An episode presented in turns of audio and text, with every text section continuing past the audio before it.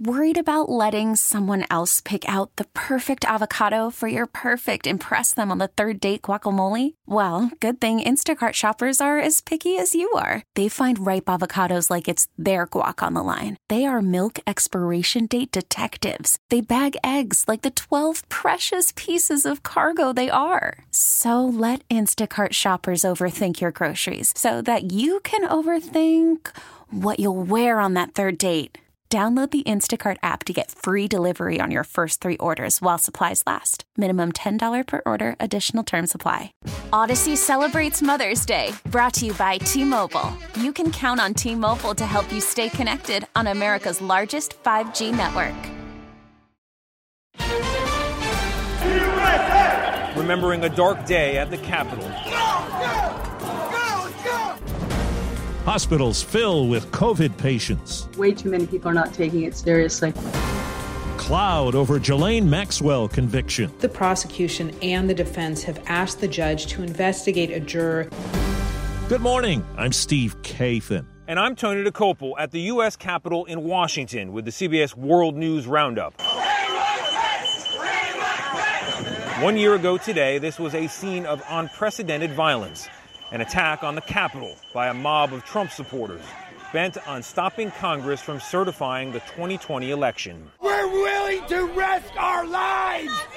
Do you understand? It was a stunning event that left people dead and injured and raised troubling questions about American democracy.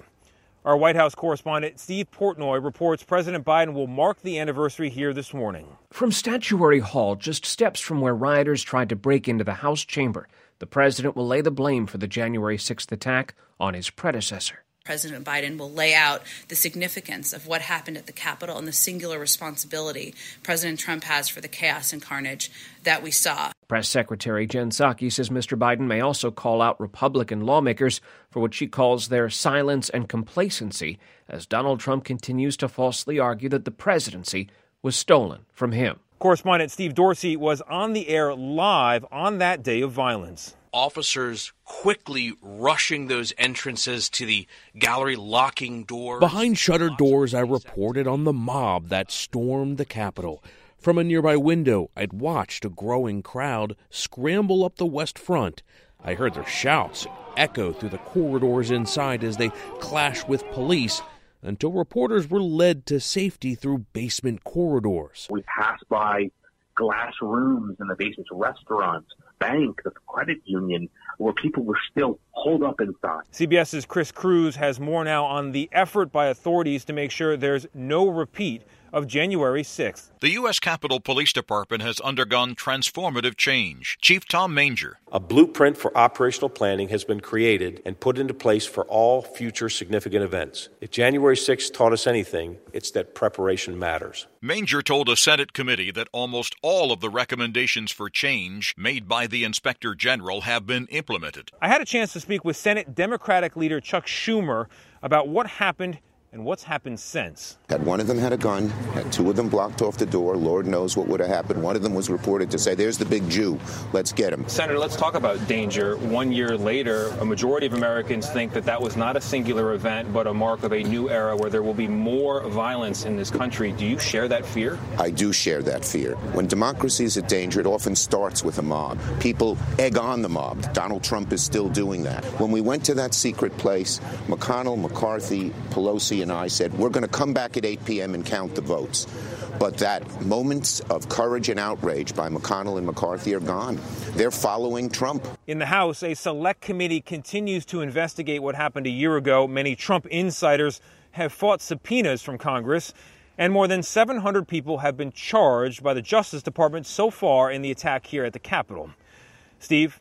Well, Tony, a CDC advisory committee has endorsed COVID 19 vaccine booster shots for kids 12 to 15. That will allow nearly 5 million children to get a third dose of the Pfizer vaccine. It comes as a record number of children are being hospitalized with COVID, and health officials estimate more than 50,000 people a day will be hospitalized by the end of the month. CBS's Nikki Battiste is at a hospital in one state where there is growing concern about the rising rate of hospitalizations. It's all hands on deck at Holy Name Medical Center in Teaneck, New Jersey. Just before the holidays, we were under 30.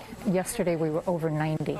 So we've seen a significant increase. Dr. Michelle Aceto is the chief nursing officer. Right now, 106 employees are out sick, 26 of them nurses. The state is asking its National Guard and FEMA for help with staffing. For a second straight day, the nation's third largest school district has canceled classes. Chicago Mayor Lori Lightfoot says there's been no agreement with teachers over remote learning and COVID safety protocols for the classroom. When our district was fully remote, our children suffered. And that fell most disproportionately on black and brown and poor kids. Australia says no to Novak Djokovic, the world's top tennis player. He's still in the country fighting a move to send him back home.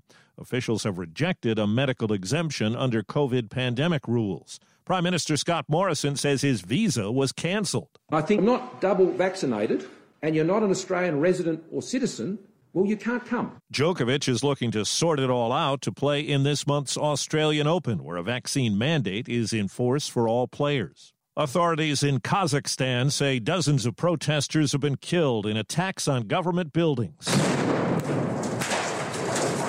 And at least 12 police officers have died, dozens more injured in the violence. Some offices were set on fire, too. There was also an attempt to seize control at the country's major airport. Well, Ghislaine Maxwell's lawyers are calling for a new trial after a juror revealed he was a sexual abuse victim and told his story in the jury deliberation room. Legal analyst Jessica Levinson. The judge will essentially determine whether or not this apparent failure to disclose undermines Maxwell's right to a fair and impartial jury. Maxwell was convicted last week of sex trafficking minors for the late sex offender Jeffrey Epstein.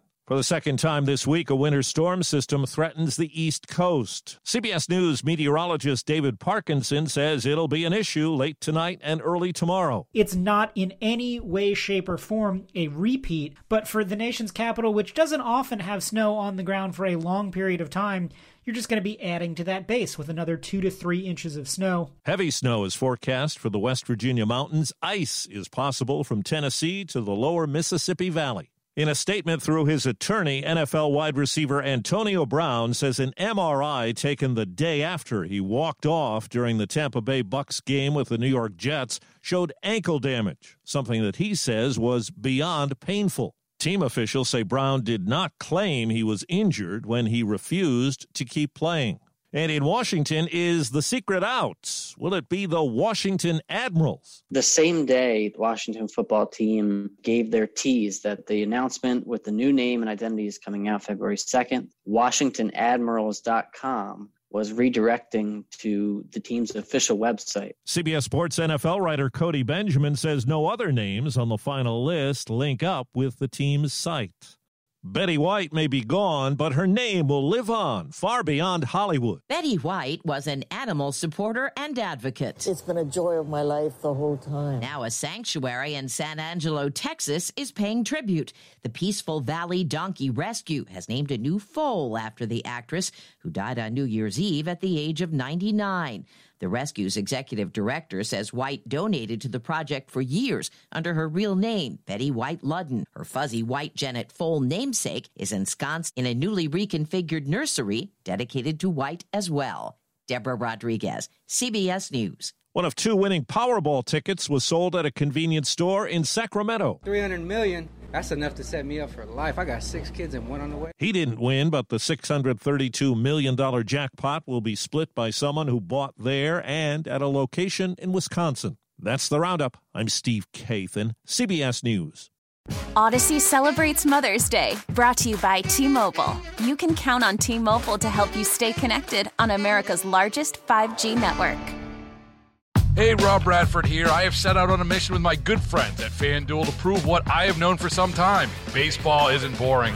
Now I have a daily podcast to prove it with some of the most notable people in the baseball world, screaming baseball isn't boring from the mountaintops or at least agreeing to come on our show. Players, managers, GMs, and yes, even the commissioner of baseball, Rob Manfred. It has been a constant wave of baseball's most powerful voices. So join the revolution. Subscribe and soak in Baseball Isn't Boring. Listen on your Odyssey app or wherever you get your podcast. You'll be glad you did.